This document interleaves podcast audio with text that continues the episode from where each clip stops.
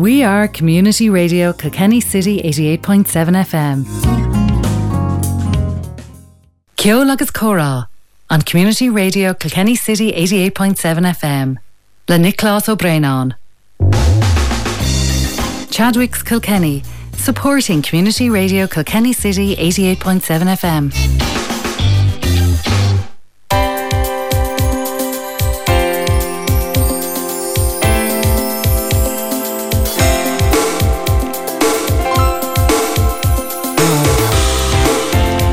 Fáiltar ó bhilgé stóí go ceolalas chorá radio Pobal Car cinnig ar a 8.7 FM.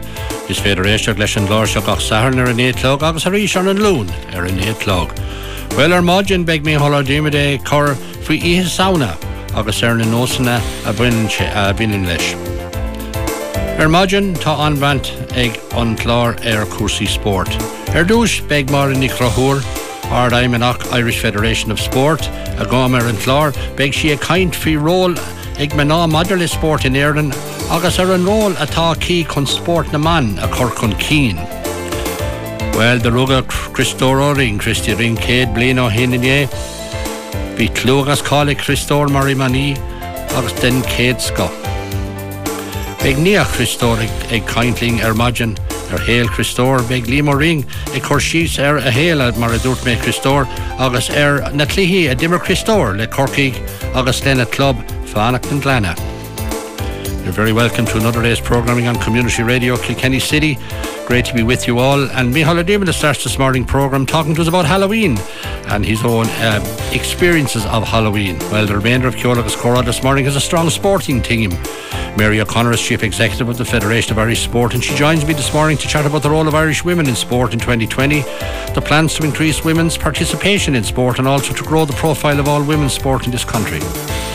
Yesterday was the 100th anniversary of the birth of Christy Ring, considered by many to be the greatest hurler of all time, although you may find many here in Kilkenny who would grant that accolade to one of our own.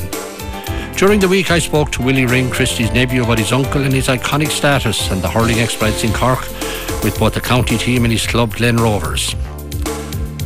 Well Moss mean lat is figure forger Kirkholmer and Iver 086 353 7782. That's our text line always let to hear from our listeners. Agus my weakest to Tony us and Ernie Sammer in Chadwick's done a Rick Don Flower show. As always we appreciate the help from Tony and the team in Samher and Chadwick's for their sponsorship of this programme. Agus my weakest deep to look station done Takiak Don Stashoon show. As I always thanks to you the listeners for your support for this station. Well Anish Tommy Hilla Germany Corfi e sauna agus na nósna bhuiine leis. Well a chude tá mé reisle bhar ríist agus tá ihe hána búilteling agus bhí méid swineh a fe tamil ar na nósanna a bhíchaán ihe hána fadó. Ní bhí ré tracht an nechar nuair a swinnítar ar ihe hánas na léanta sábín siad a caiint fé trichan trí agus an stif sin agus pléiscáin agus tinte gná agus rudí mar sin agus uh, pátí óga ag déanamh de máiste nach éáid. Ní bhí chéon tracht sin rud sin rud a tháinig go bhericha agus na pumpcéine agus na ruidir sin níorhhain siad san leis an tradiisiúna bhí a ghine an sachanéing an écha agus na chailecha agus is dócha gur tháinig locht gnó i ddír ar ihe hán agus gin siad anna chud fógréochtta le ha knáverlig nu skeletons agus uh, léas a ver mar chaleach agus na chaleige ag, ag marchéocht uh, an an scúb agus a lehéid sin. Ní bhíoch an tradiisiún sin a gwine. Caim mé rá go raibh anna hácht uh, le aimimsir na saona ó héh na haglaisiid é. Tá gom gur déan an tradiisiún na saona sir go dtí an, aimimsir fágáánach fadó.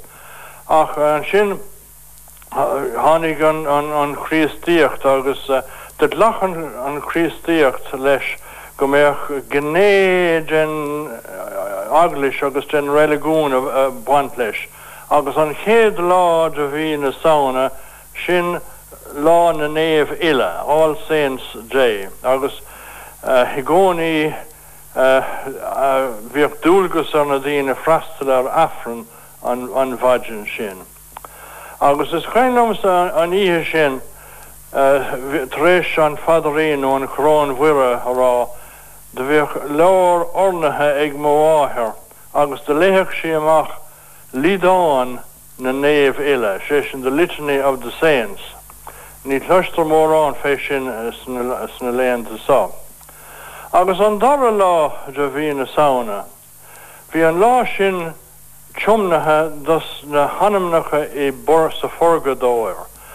Bhí channach chud caiinte fés na hanamnachas sa forgadóir agus gribh siad ag folingt agus go bhéit a míisna cabharú lá agus faoise bheith hátáibh agus ligandóibh dul ar nabh láthach ban.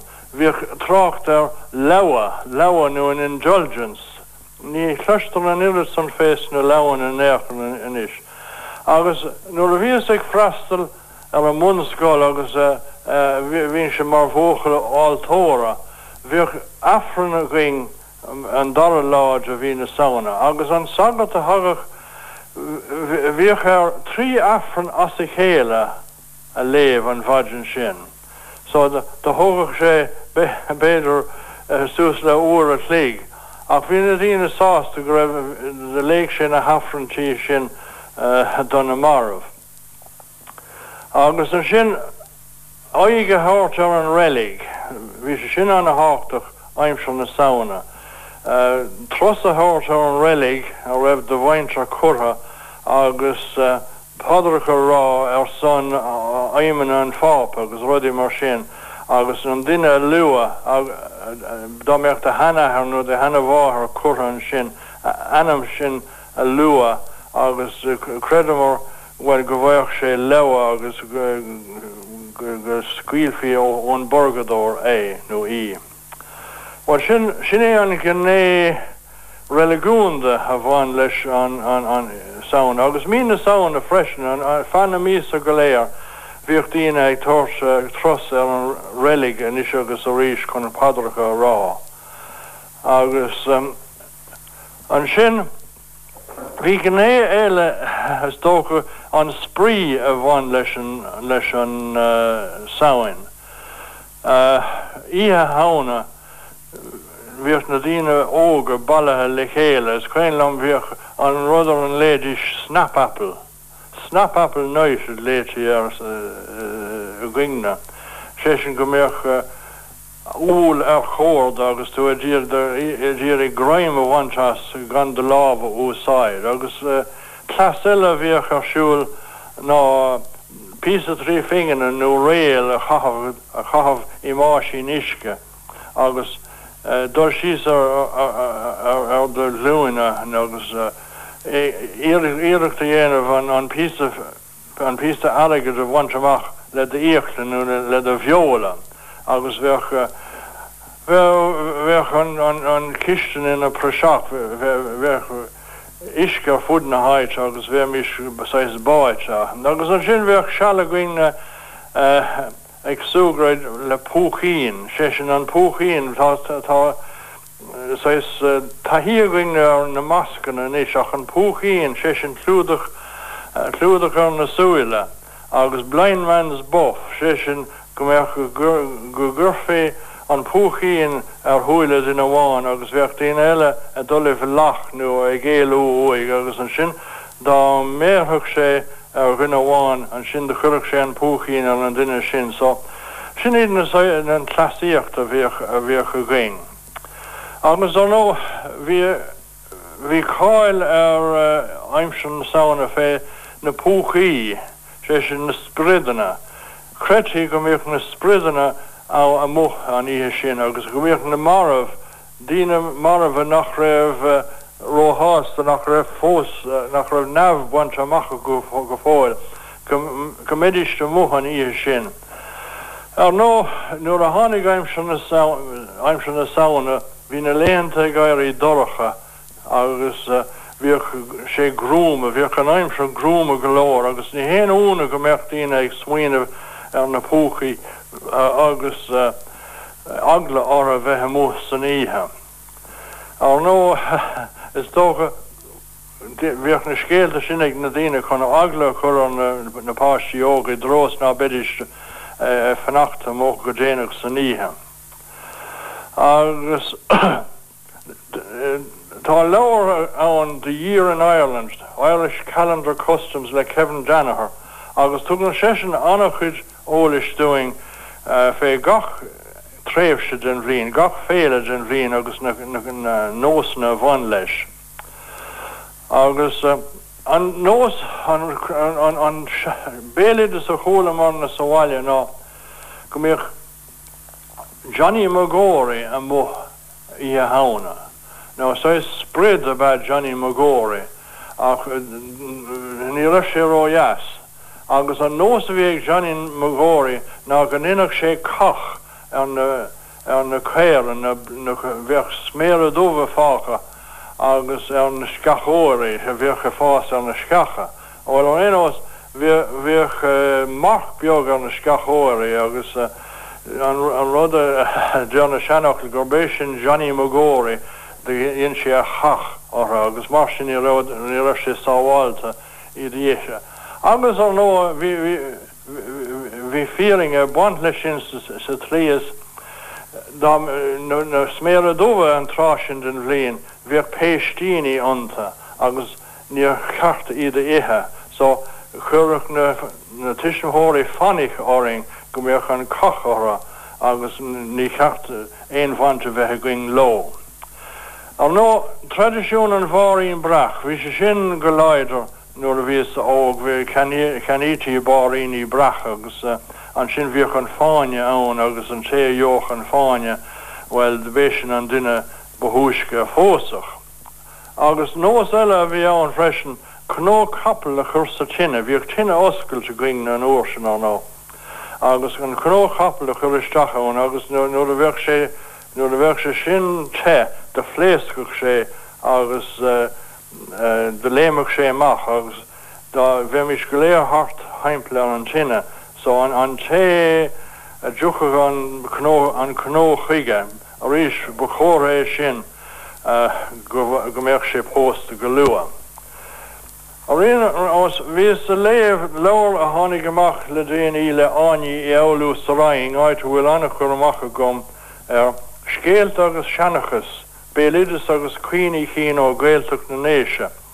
Agus uh, Tá altaigh ann féin peig benní réáin, hí ana sáfatha go mar féig fuair si bás beidir 8 mlíon déag nó mar sin.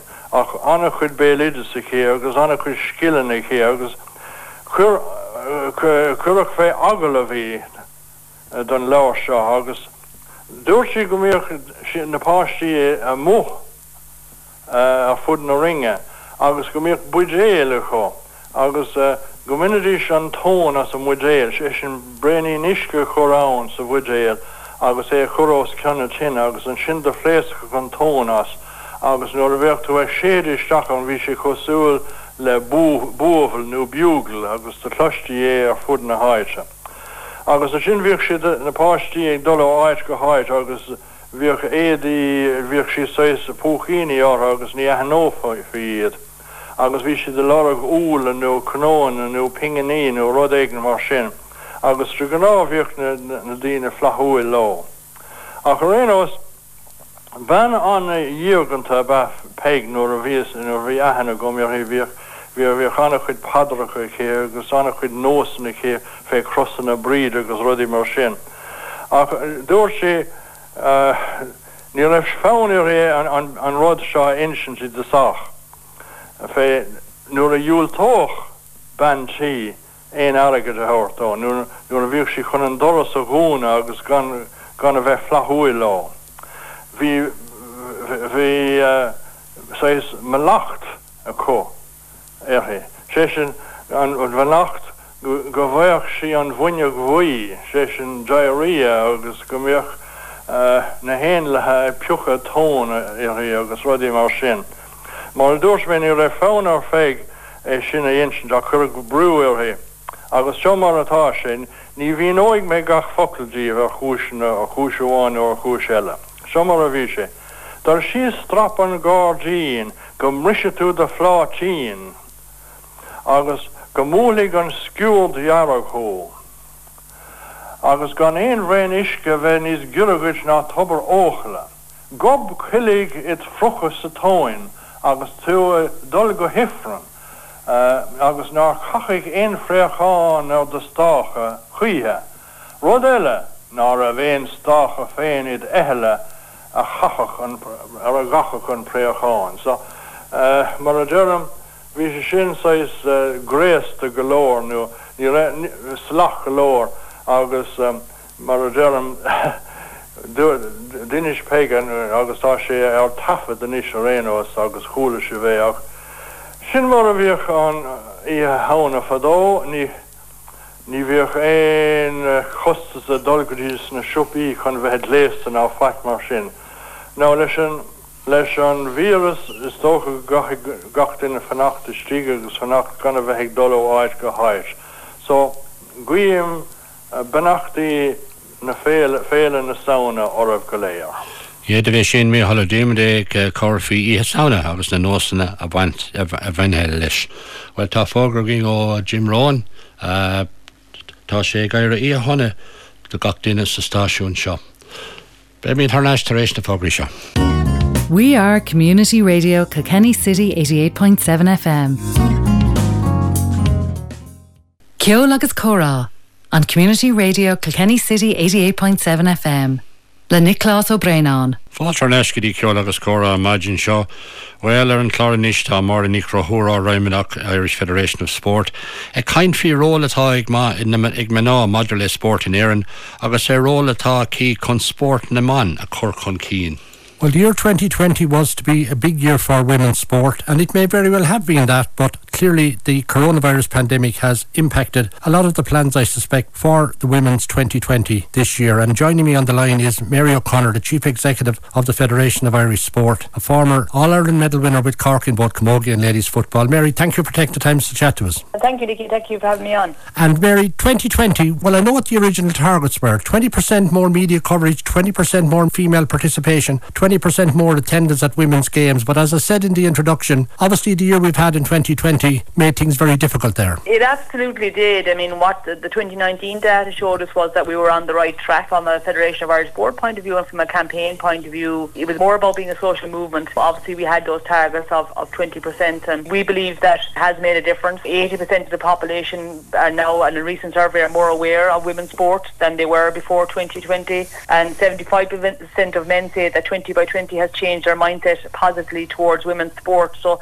that's what the campaign was about. It was about stimulating conversation, looking to see individuals, looking to see had they this unconscious bias when it came to, to, to women in sport. I think that's the important thing is that people are having these conversations and that obviously if you increase the coverage of women's sport, if you increase the attendances at women's sport and obviously if you increase the participation, they all help each other. Absolutely and of course uh, during the course of this year a lot of the games programmes were impacted because of COVID and I suppose that was, un- now I know the men's games were as well but we'll stick with the women's games. That was unfortunate because I, I suspect there was a fair lot of momentum built up with what was happening from the from 2019 into 2020. No, yeah, that's absolutely it. I mean, the, the momentum had been built up, but we also it, need to understand that the, the likes of Tokyo, the Olympics and the Paralympics, they were going to have a huge impact on the next generation of female athletes because you know you had Irish teams, you had the biggest Irish team, Olympic team and Paralympic team ever going to the Olympics in 2020, and obviously you had a team sport going to the Olympics for the first time ever with hockey qualifying. So it was a hugely positive vibe going into 2020 and obviously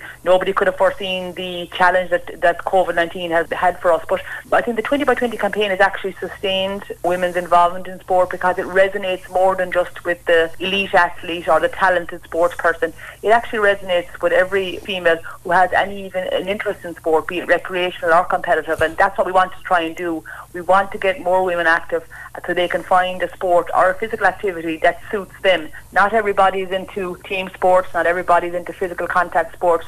Some people just want to be active. And what we tried to do with the campaign was to try and broaden people's horizons as to what actually is available to them in their community. Like obviously if you grow up in a county like Kilkenny, traditional Gaelic Games county, that, that opportunity is always there. But also to show that there's loads of other sports that people can play in, in counties like Kilkenny and that's important too. I know we'll deal with maybe just the, the, the international sports just for a moment, but certainly the whole women's approach to sport and women's involvement in sport has been hugely enhanced by the Irish hockey team, and we were all enthralled by what was happening there. Clearly by Katie Taylor on the boxing side, some brilliant in athletics, and also by rowing. And, and I'm only touching on some of them there. Yeah, no, look, and, and that's it, and the fact that you can call on so many of those sports, and I think a lot of the, the awakening for women's sport in this country happened way back when the women's rugby team won the Grand Slam. Very true. And, and I think, you know, that's when conversations started happening and people started taking notice. And it is important that if you have our female athletes achieving on the world stage, it absolutely will have a knock-on effect on their individual sports, but also it enhances the opportunities for girls to become aware of what's available to them. And that's why media coverage coverage of women's sport is so important, Nickey. Conversations like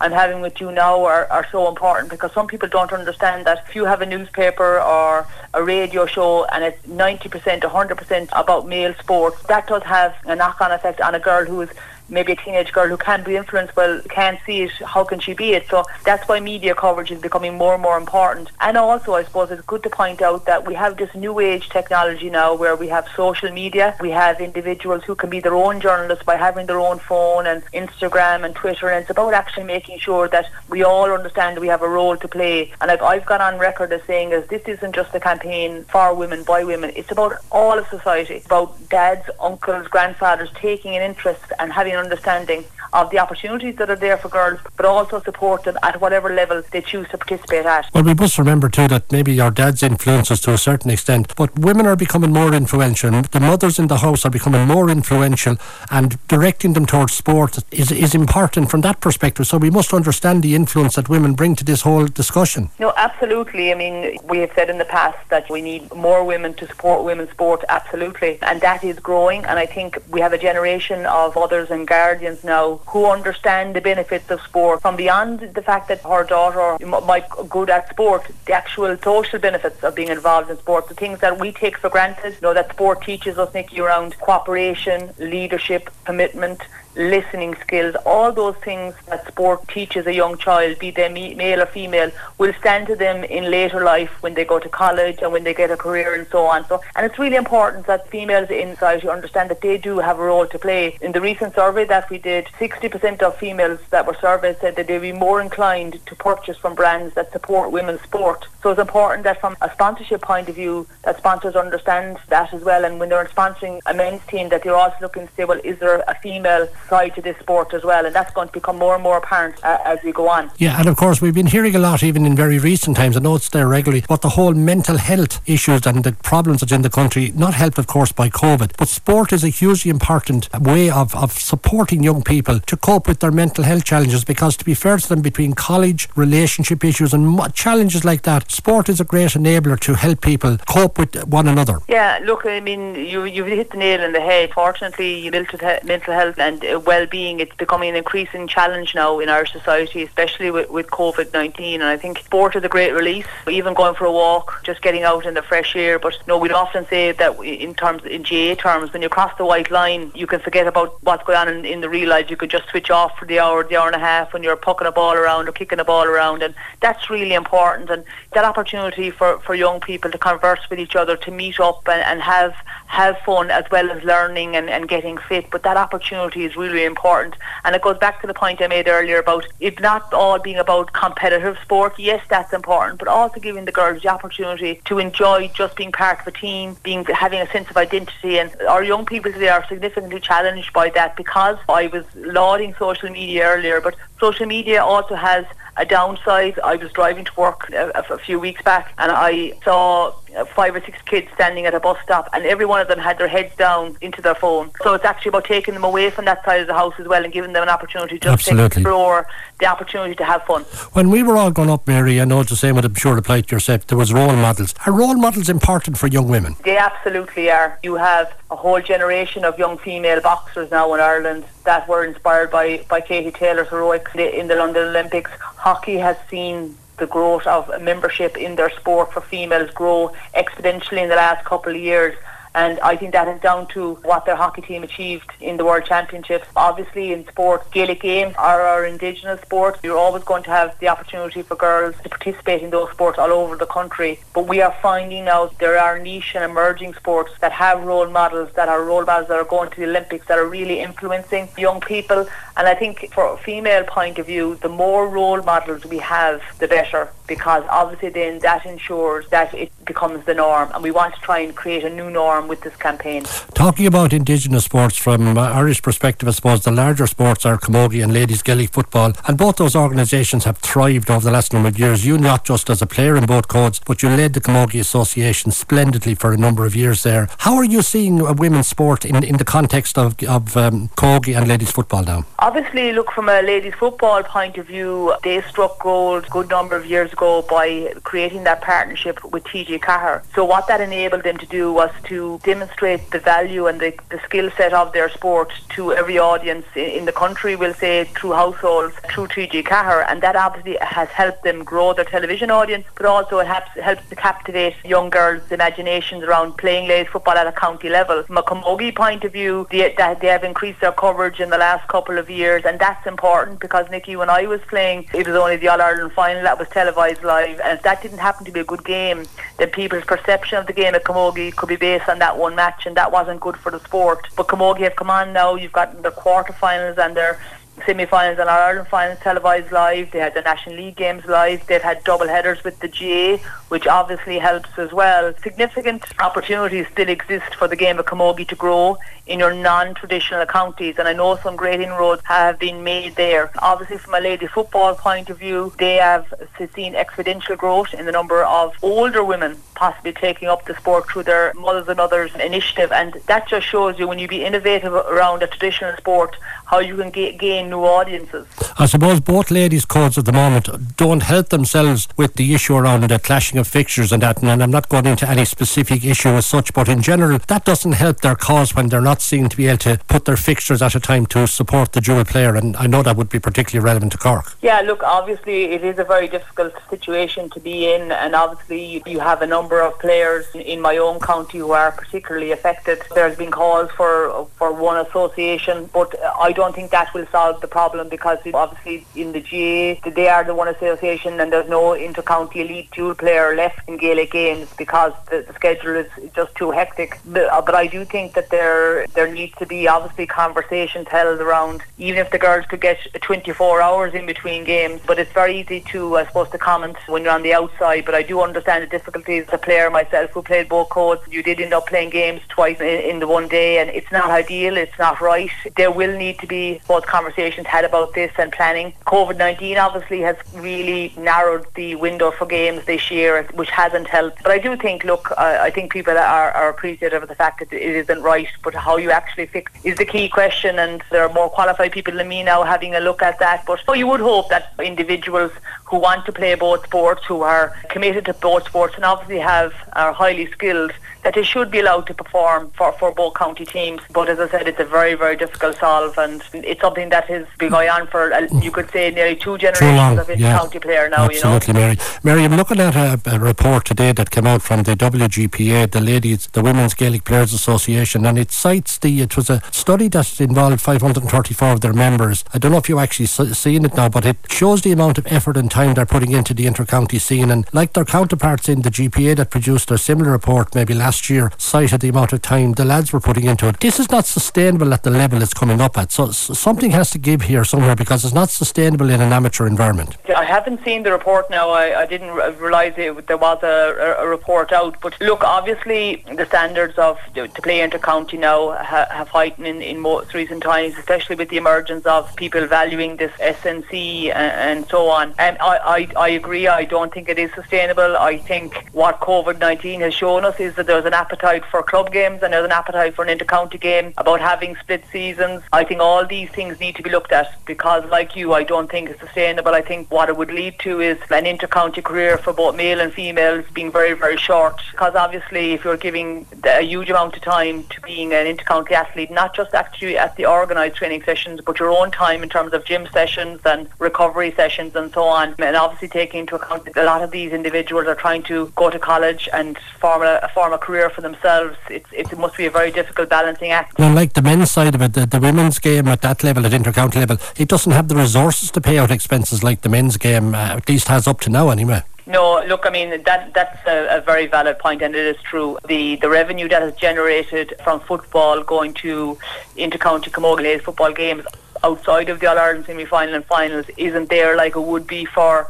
for the men's games. But I think all these this type of research is important, and it's actually about saying, well, what can we try and do to, to lessen the workload, to shorten the, the, the time that these girls are committing to intercounty and, and, and, and the travel and so on, because that all does have an effect on the individuals. Mary, before I let you go, just last issue to raise is that, well, thanks to the efforts of yourself in particular, funding for women's sport has improved a lot. You have uh, lobbied between with the Irish Sports Council or Sport Ireland, as it's known now, and obviously with the government bodies. The future of funding for women's sports, Mary, is is that can that be increased? Is there is there a, an appetite within the Irish sporting body to allow that to happen or to make it happen? Because ultimately, women's sport does need more funding if it is to make the sort of progress as envisaged in the 2020 strategy. Yeah, look, obviously we talk about equality, but we, we must get equity first. And I think that's a, valid point. I, I, Sport Ireland have been funding women in sport since 2004 and it has made huge inroads in terms of the number of participation of women and girls in sport. And last year, they appointed uh, the former rugby player Nora Stapleton into the position of women and sport officer and they created a women in sport policy. So when you have a policy, you know, that needs to be resourced and I'd be confident that the department at government level and Sport Ireland are committed to ensuring that women's sport is continuing to be funded and I wouldn't have any worries with that regard. I myself sit on the Sport Ireland Women in Sport Committee and it's made up of a huge cohort of individuals who are committed to ensuring that women's sport continues to increase in, in terms of a standard, but also in terms of participation, because when you do that, you have a healthier society. Very much so, Mary. Well, look, Mary, I appreciate you taking time to chat to us. I know the brilliant work you do as CEO of the Irish uh, Federation of Sport, and you've done in many other in many other areas. Look, good wish to you too, Mary, and continue good work. And uh, I'm sure we'll we'll find a reason to chat to you again about something or other. Thanks very much, Nickey. Take care. Thank you. Iad a bheith sin mar in daimimeach Irish Federation of Sports be mit uh, le kaint le Willie Ring taréis na fógri seo. We are Community Radio Kilkenny City 88.7 FM. Ceol agus Comhra on Community Radio Kilkenny City 88.7 FM. Le Nicolás O'Brien. Ja fátear neiscadí ceol agus córa, Well de rugga Christóra rion céad blion ó héanaé, agus bhí tlógus cála Christór marí maní den céad sco. Well iniste tá tá ní Christór límor rin, tá sé chosí ar héal Christór. agus ar na clíthe dimmer Christór le corcaigh agus lenne club fan na Atlant na Glenna, Glen Rovers. Well, the argument about who the best hurler ever was uh, still continues to this day. In Kilkenny, I suppose we would claim the likes of Eddie Keher, DJ Carey, Henry Shefflin. Down in Wexford, it would be some of the Rackards and maybe a lot more with them. Tipperary be John Doyle, Jimmy Doyle, who knows. Down in Limerick, it would be Mick Mackey. But there's no such dispute in Cork. It's the great Christy Ring. And had he lived, Christy Ring would have been 100 on Friday, the 30th of October. And joining me on the line now to talk about Christy Ring, and he would know him a lot better than anybody would, would is his nephew Willie Ring. I've known Willie for a long time. He's been a, a great servant of the GAA in many administrative positions down in Cork and in East Cork. Willie, good to talk to you. And you too, Nick. Tell us about Christy Ring growing up in Cloyne and what the what was the kind of the setup at that stage. What sort of a background did he, did he arrive in the world to? Well, I mean, I can only go back, I suppose, Nick, to the early 50s. I was privileged in that my father used to bring me to matches when I was maybe from six years of age on. So I saw Christy playing from the, the early 50s up to the end of his career. I know it was a very different world at that time, and jobs were scarce. Transport wasn't anything like it was now. Most lads didn't have cars, and Christy was working and living in Cork. But the highlight of all the young lads, and I'm going on 10 years more now even, was if Christy's car arrived home, it would be early afternoon on a Saturday. And it was like the Bush Telegraph went around, he's here, and every young fella, and adults as well, grabbed their hurley. If you had hurling boots, you put them on, and you went up to the field. And sure enough, everyone waited with bated breath until he came out because the back gateway of his house opened out onto the hurling field and out he'd come. And maybe for two hours or two and a half hours, even hard to believe, you were playing backs and forwards with him in the middle and everyone pulling and trying to get a puck and all the rest of it. And I often thought he did more hurling there on a Saturday afternoon, maybe the day before a county final, than other players were going to do the day for an hour. And of course, look, his club was Cloyne initially, and obviously that's where he learned his hurling. That's where he played his underage hurling with Cloyne and with some neighbouring clubs because they were joined up. But a dispute developed in Cloyne, and both himself and his and his brothers they actually went to three separate clubs. Now, I don't want you to agree. We don't want to go back over things that might have happened, but did that upset people in Cloyne at the time that somebody of Christy Ring's stature would would actually go off and play with another team? He was very early in his career at that stage, Nick. You know. Yeah, he didn't have the profile he subsequently got, no, of course. No, no, and well, I, I, I don't know the ins and outs of the dispute. Everyone has their own opinion about it, but it happened, and he went to Cork, and he had no club, I suppose, then for one year maybe, and then he went to Glen Rovers. Now, from my information, is that Glen Rovers didn't go hunting for him, or people say, oh, he was friendly with Jack Lynch and Jack probably Bob. I don't know. I think Jack said that did not happen, and anyway, he wound up with Glen Rovers from 41 on and played the rest of his hurling up there then. But he was still always very connected with Cloyne, and, and even though we were junior now, he was help. My father was training Cloyne teams for a lifetime and went to the East Cork final in 1958, and he'd come down to help out with the coaching and that. And again in 61, went on and won the county and he was helpful again that year with my father. And like as I said, he was at home probably every Saturday that he could come home. He was out in the field hurling and all the locals were there. And he might go back to Cork and play a county final and come back home to Cloyne again on Sunday after the match and be around for a few hours. And he always then on Sunday evenings, if he was at home, would go to the local parish church for what we called the rosary and devotions at seven o'clock, and he'd come back out. And I always remember he had a habit of coming out to the main gate of the churchyard in front of the church. And you'd always have a few old men standing around talking before they'd depart to go home. And he always seemed to make a habit of standing and talking to the elderly people maybe for 10 minutes and then he'd go off into his car and drive. And because his religion was very important to him. It was. He was a very religious man. I mean, I wasn't aware of this now for years until years afterwards that he used to go to daily mass in St Augustine's in Cork in the city, and that's where he donated his eight All Ireland medal to a priest in St Augustine's, which was melted down and put in the shape of a plain cross on the bottom of a chalice in St Augustine's Church in Cork. I, I never actually knew that, but that's that's an incredible gesture, and I suppose it did. I was aware he was quite a devout Catholic. Oh yeah, and I, I remember there was my father and I attended a function now, but don't ask me what year. It might have been 25 years after he died or something like that. And Bishop John Buckley was at it.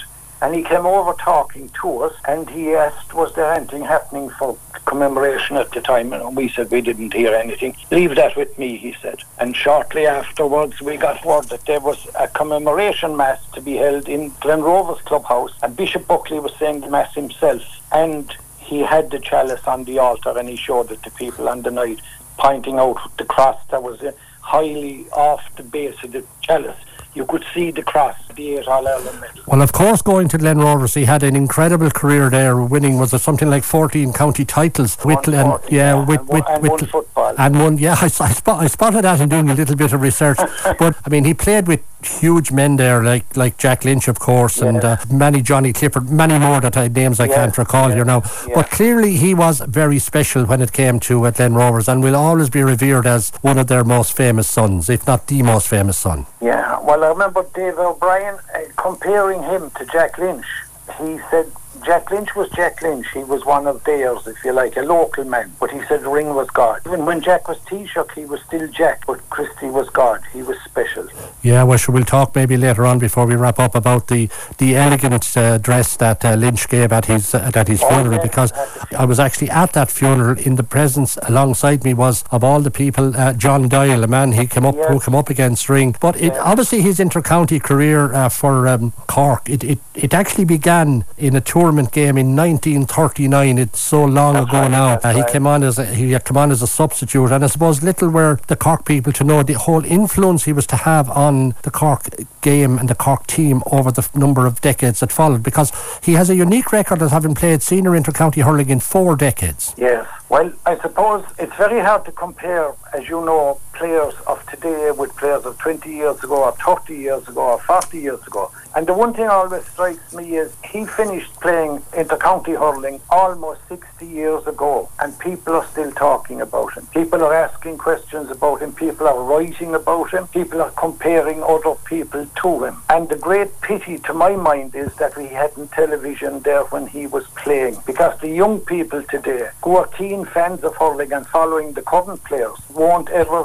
just how good he was. I think that's I think that's very very very true. But uh, there are some maybe old Pathé films, but really they don't do justice to the way the hurling is covered today. And I suppose that's, that's the pity. But it's a credit to those people who made those films in the day. But but what we have though is we have acres of print that talks elegantly about Yeah. ring. But it, down in Cork, h- how was he seen as a as a hurler? What was it about him? He was physically strong. He had great skill. Yeah. You might just tell me how how Cork people perceive ring to be the greatest. What were the things that he achieved that made him get him such an accolade? Well, I tell you, Nick, my memory of it now, this is a personal thing, of course, and I would have a keen interest on it going to the matches with my father. And I remember the old athletic grounds, they had an enclosure, kind of, just more like a sheep pen than an enclosure, with railway sleepers as seats, and you'd be packed inside it like sardines. And if the ball went up to the corner where he was playing, you could see everybody rising up out of the seats. Even though we'll say it was the Glen were playing Barrs or Rockies, even if the game was going against them and time was running out, everybody expected him to provide some piece of magic to win the match, and he rarely let them down. Yeah, and, and I think I think it was the, the, the skill that he displayed was what had the you you could you could in some of the clips I've seen and they're only very short clips or even what I've read. I mean the the crowd drew gasps at some of the things that Ring used to do on the field. Yes.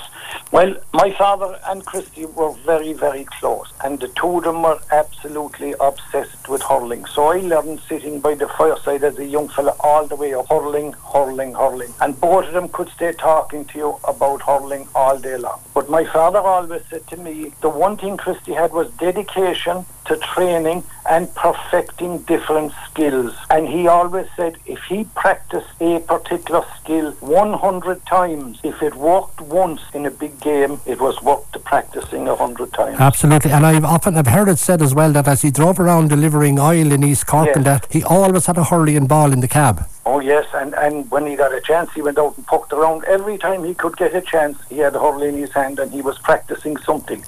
And he was equally adept left or right-handed. And I often said to lads in recent times, if he was only in his prime now, taking 21-yard frees with one man standing on the line, how many goals would he score? The hurling today is it is physical, yes, but it probably isn't quite as physical as it was back in the fifties and sixties. And we've seen some games and they were they were fairly heavy going. Now Ring was well able to defend himself, but I mean uh, because he was such a prolific scorer and skillman, was it ever felt in Cork that he got unfairly targeted on the field? I think it was felt all the time.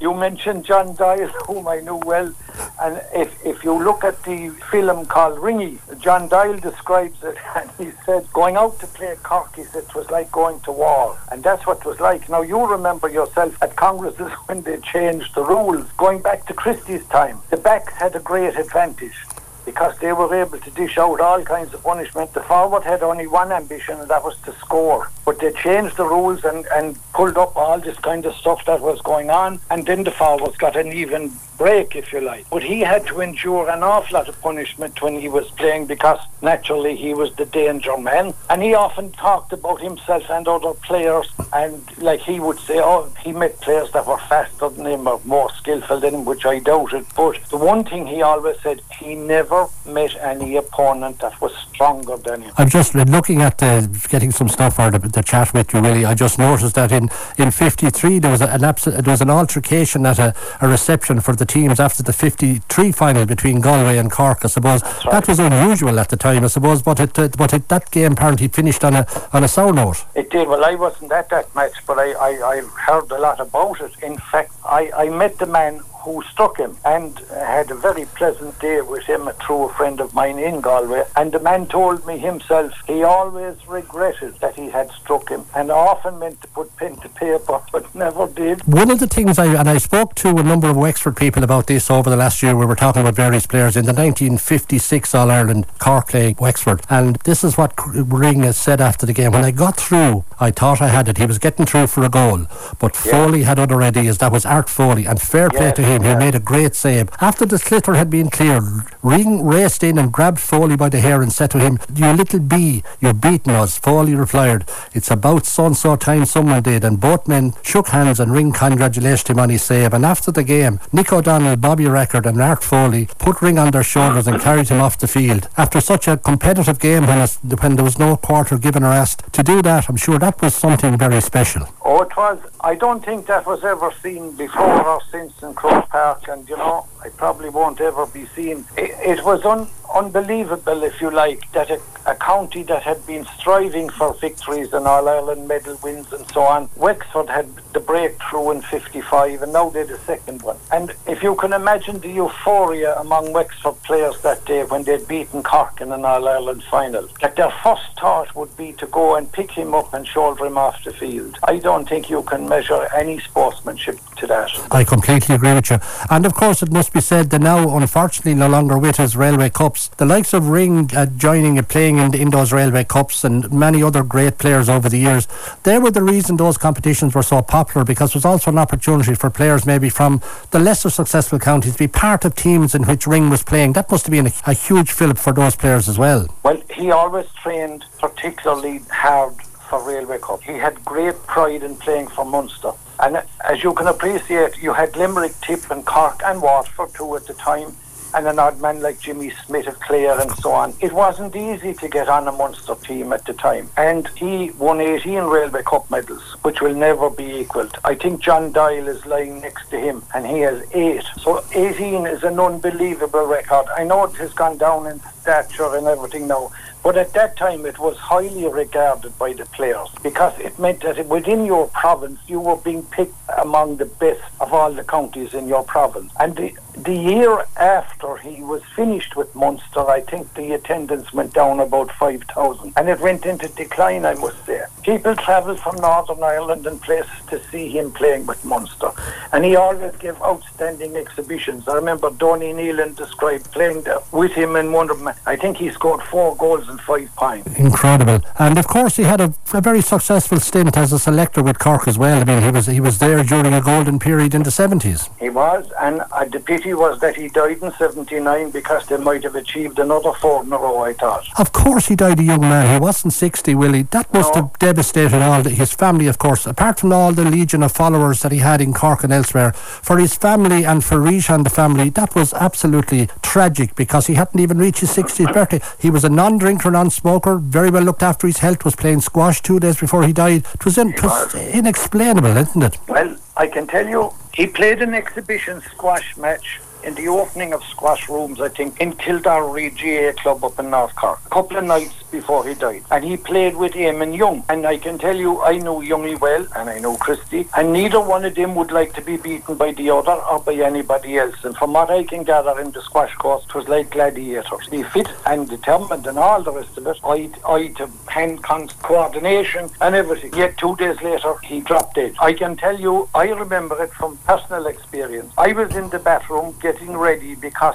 I was secretary of Cloyne Club. Our annual dinner was on in Garryvoe Hotel that night. And at about half past six or quarter to seven, my phone rang and my wife said, you're wanted on the phone. And I said, who is it? And she said, Father Hallidan. He was a curate in Cloyne. He was on the committee of the club. I went down the stairs and Father Paddy said to me, I have bad news for you. I said, what is it? He said, your uncle. And I said, which one? And he said, Christy. And I said, what happened to him? And he said, he had a heart attack. And I immediately said, what hospital is he in? And he said, I'm afraid he didn't survive it. That was how I got to My God. That's so I immediately had to ring the chairman of the club and say, look, lads, I'm just after hearing. You can do what you like about your dinner. I must collect my father go to. Cork. I drove my father to Cork and we were directed into the mortuary in the South Infirmary. And he was lying up on a slab inside in that room, fully clothed, just as if he was asleep. And I'd say we were there, nobody came near us, I'd say, for an hour or more. And it seemed like a week. And my father never spoke for that hour. Would imagine he was going through all the memories. Well, as I said, I was down at that funeral and just going to quote a small bit from the address of Jack Lynch because it's it's worth recalling. As long as young men will match their hurling skills against each other on Ireland's green fields, as long as young men swing their commands for the sheer thrill of the field and the tingle of their fingers and the impact of ash on leather, as long as hurling is played, the story of Christy Ring will be told, and that will be forever. Brilliant words from Lynch at the graveside, and it probably summed up what uh, anybody there and those who couldn't be there were thinking? Well, Nick, the funeral was unreal because, as you know, it left Ballinlough in the morning. I drove ahead of it down because there was guards of honour at different clubs all the way from the city down through East Cork. And the funeral itself, the burial probably didn't take place until about three o'clock in the afternoon. When I went to Cloyne, the hurling field was, was for parking, the pubs were open, people were giving tea and that to visitors and all the rest. The graveyard to me was half full. It was roped off. There was a lot of famous inter-county people there that I would recognise that the local lads mightn't know. And I was looking around and I was shaking hands, was welcoming some of them. And one person I saw there, and I knew he wasn't well at the time, was Mick Mackey. And I took him to Christy's house so he could have a cup of tea and sit down for a while. And I literally brought a chair from the house over so he could sit down during the funeral. And would you believe we had people there from all over Ireland, as you know, and further afield. John Kerry O'Donnell flew in from New York. I remember meeting Mick O'Connell and Dr. Brian McMahon about a mile outside Cloyne before we started shouldering the coffin. It was an incredible day. Well, I just thought that on the anniversary of 100 years he would have been born, I thought it was worth recalling the feat of Christy Ring, and no better person to talk about it than yourself. Willie, thanks for your time, and I do appreciate you recalling some happy memories and then the sad occasion at the finish. No, welcome, Nick. You're welcome. Yeah, the way sin uh, Limo ring a kind fé ar uncle Christór. Well ní acha mé Christy riomh ag immertí má níochta ach búl mé leis cúpla uair. Fu mé mac gur fear ciún é Asanbark. Well in éon cúseán gur imaní her clon a bhí Christy. Well gom ó PJ Cullen, he says, Nicky, Glen Rovers played Bennettsbridge in a tournament. Liam Clear held Christy Ring scoreless, and the Glen Rovers team carried Liam Clear shoulder high off the field. Wasn't that a fantastic gesture? Well, fógra eile a ish.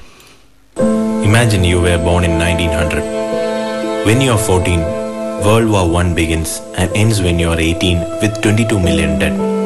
Soon after a global pandemic, the Spanish flu appears, killing 50 million people. And you are alive and 20 years old. When you are 29, you survive the global economic crisis that started with the collapse of the New York Stock Exchange, causing inflation, unemployment, and famine. When you are 33 years old, the Nazis come to power. When you are 39, World War II begins and ends when you are 45 years old with a 60 million dead. In the Holocaust, 6 million Jews died. When you are 52, the Korean War begins. When you are 64, the Vietnam War begins and ends when you are 75. A child born in 1985 thinks his grandparents have no idea how difficult life is, but they have survived several wars and catastrophes. Today we have all the comforts in our new world amid a new pandemic.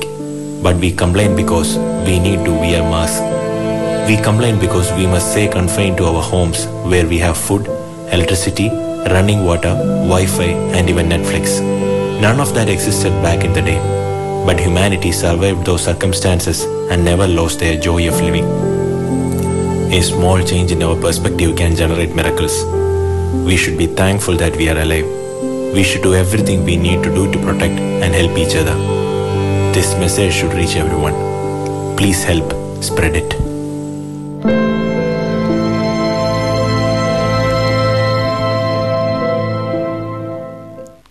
Well sin dead an chlár an lániuú buic a Samhéirí Chadwick agus tíh sé loch déiste agus an tíine ver an chlár. Fannig líng mag ber an tahfuilí persla chocolate spir a leif éis sin nuachtar de chlá agus be acréil an chlár seo radiofobalcarca cinnig ar an lúnar an éiad log an pisiciol chun deachcóga dín chlárs árán scríb límó níl ó dún bhór in eice le cinnig Tá sé connig Matty Weldon agus an tá an an animir ná de Great Christy Ring a dín Sarnte chuing sláán agus Spanacht.